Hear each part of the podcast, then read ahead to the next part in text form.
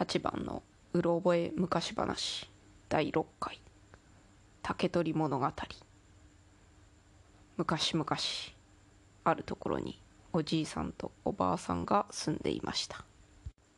彼らの家の近くには竹やぶがありおじいさんはそこから竹を切ってきて知り合いの竹細工職人に竹を売って生計を立てておりました。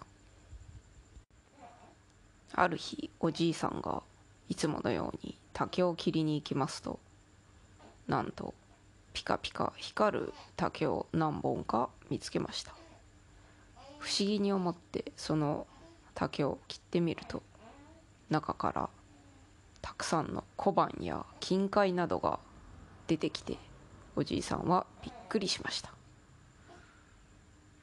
これらを持ち帰るのは結構な重労働ですがおじいさんとおばあさんは趣味で筋トレをしていたのでなんとか無理なく持ち帰ることができました。遊んで暮らせるだけの財宝を手に入れましたがおじいさんは真面目だったので次の日もまたいつも通り竹を切りに行きました。馴染みの竹細工職人たちに急に竹を切るのをやめたと言ったら迷惑がかかると思ったのです。その日もまた不思議な光る竹を見つけました。今度の光る竹は1本だけでした。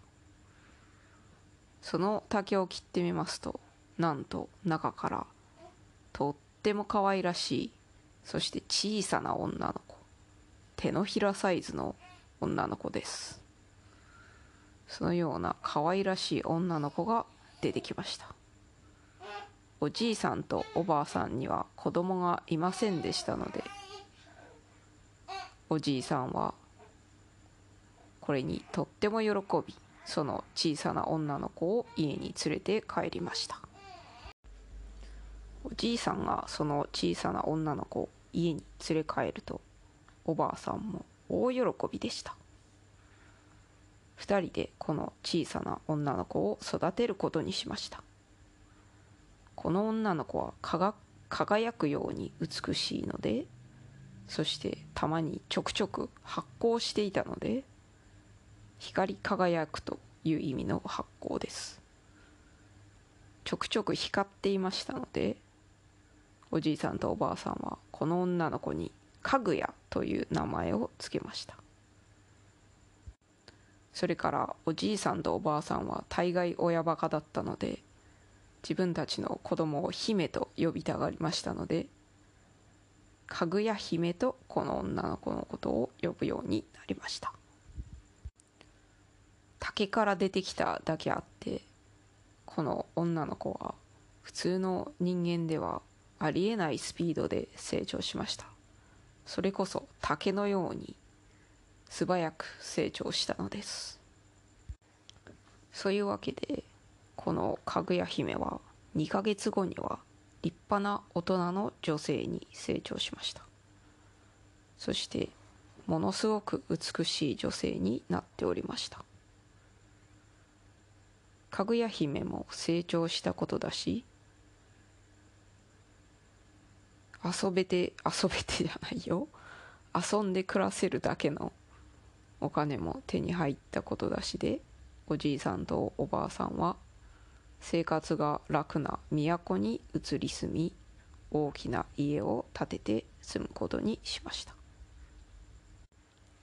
おじいさんの得意先の竹細工職人たちには他の竹取りの竹取りの？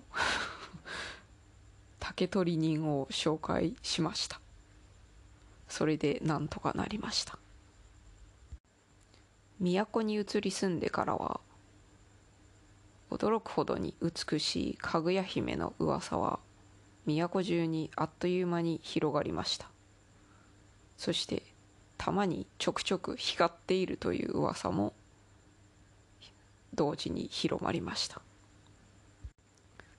その噂を聞いてか名だたる5人の貴族の男の人たちがかぐや姫に結婚を申し込みました。今まで特に会ったこともないのに。大変なことですね。まあその時代ではそういうのが普通だったのです。今ではあまり考えられないことですけどもね。お金持ちで名声のある貴族と結婚するということはその当時ではすごく喜ばしいことだったのですがかぐや姫はその5人からの申し込みを丁重にお断りしました。おじいさんとおばあさんはそれについて不思議がありましたが彼らは自分の子供に子供の意見をそう 尊重するタイプの親でしたので特にとやかく言ったりはしませんでした。かぐや姫がそう決断したのならそれでいいと思っておりました。それからしばらく経ったある日の夜かぐや姫が月を見ながら悲しそうにしておりました。それを見ておじいさんとおばあさんはどうしたのかとかぐや姫に問いかけました。かぐや姫は泣きそうになりながらこう言いました。おじいさんおばあさん実は話したいことがあるのです。どうしたんだいかぐや姫よ。言いたいことがあるなら何でも言ってみるがいいよ。おじいさんは答えました。そうですよかぐや姫や。私もおじいさんもあなたのことは大好きだから何だって受け止められるわよ。おばあさんもそう答えました。そこでかぐや姫は言いました。おじいさんおばあさん私は実は普通の人間ではないのです。おじいさんとおばあさんのリアクションがとても薄かったのでかぐや姫は面食らいました。おじいさんおばあさん驚かないのですか？かぐや姫はそう尋ねました。そりゃあそんな手のひらサイズの 女の子なんてまずいないしそして2ヶ月で大人になるとか普通の人ではありえんからね。おじいさんは言いました。そうですよ。それに普通の人はちょくちょく光ったりしないものですよ。おばあさんもそう言いました。普通の人じゃなくたってかぐや姫は私たちの大事な大事な子供なんだよ。そうですよ。あなたはとっても大事な大好きな私たちの娘なんですから。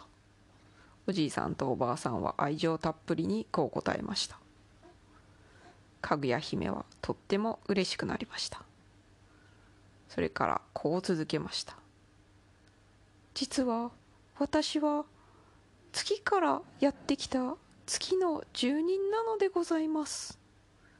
そしてこの日本へやってきたのは私が実は月である罪を犯してしまったからなのです。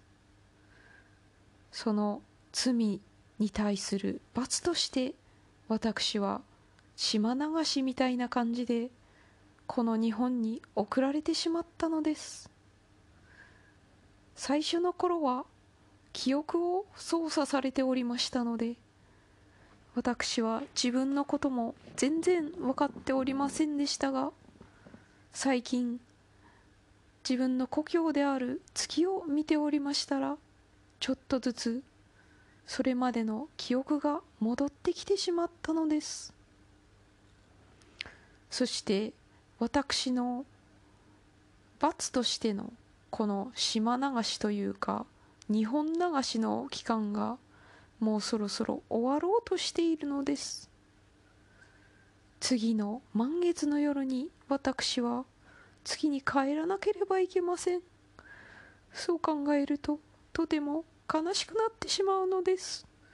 私もおじいさんとおばあさんのことが大好きなのです。おじいさんとおばあさんもつられて悲しくなってしまいました。せっかく今まで楽しく過ごしてきた一緒に過ごしてきた大事な大事な娘であるかぐや姫が月に行ってしまうなど到底考えられないことでした。それからかぐや姫は言いました。言い忘れておりましたが私が貴族の男の方たちからの求婚を断ったのはこのためでございます。私どうせ月に帰らなくてはいけませんから。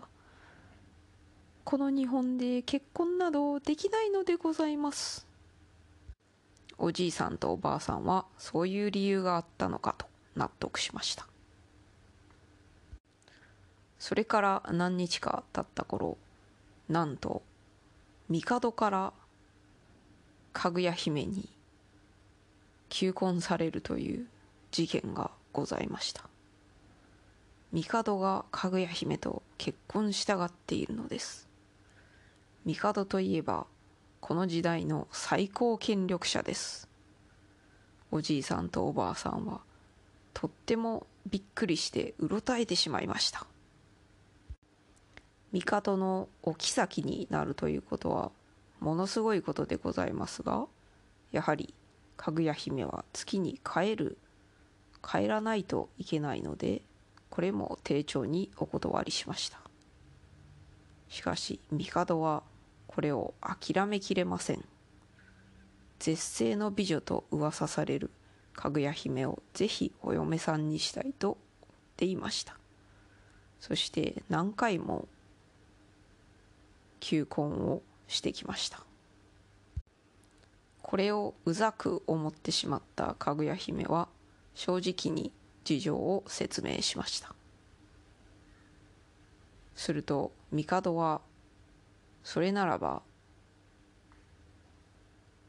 次からの迎えが来た時に自分の兵隊を派遣してかぐや姫を守ってみせるよということを言ってくれましたがこれに対してかぐや姫はそんな私的なことに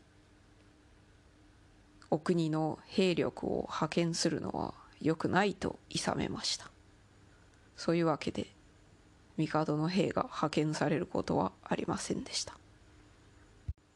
そんなこんなでついに満月の夜がやってきてしまいました。夜になると月の方から何やら宇宙船のようなものがやってきておじいさんとおばあさんのうちの近くに泊まりました。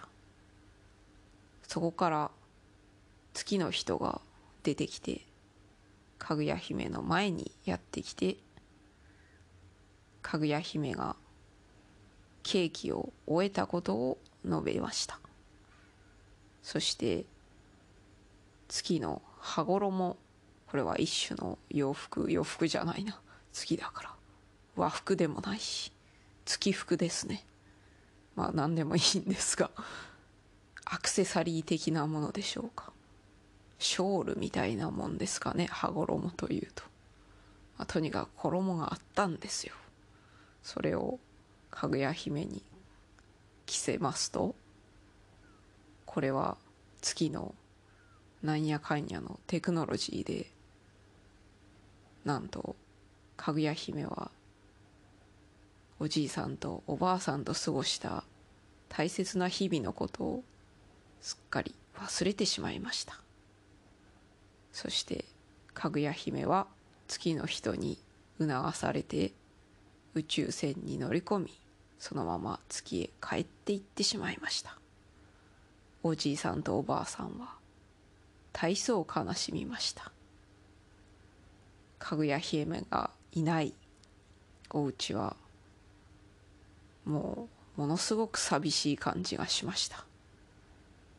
ちょくちょく光っていたかぐや姫はいないので華やかさも若干なくなってしまいました。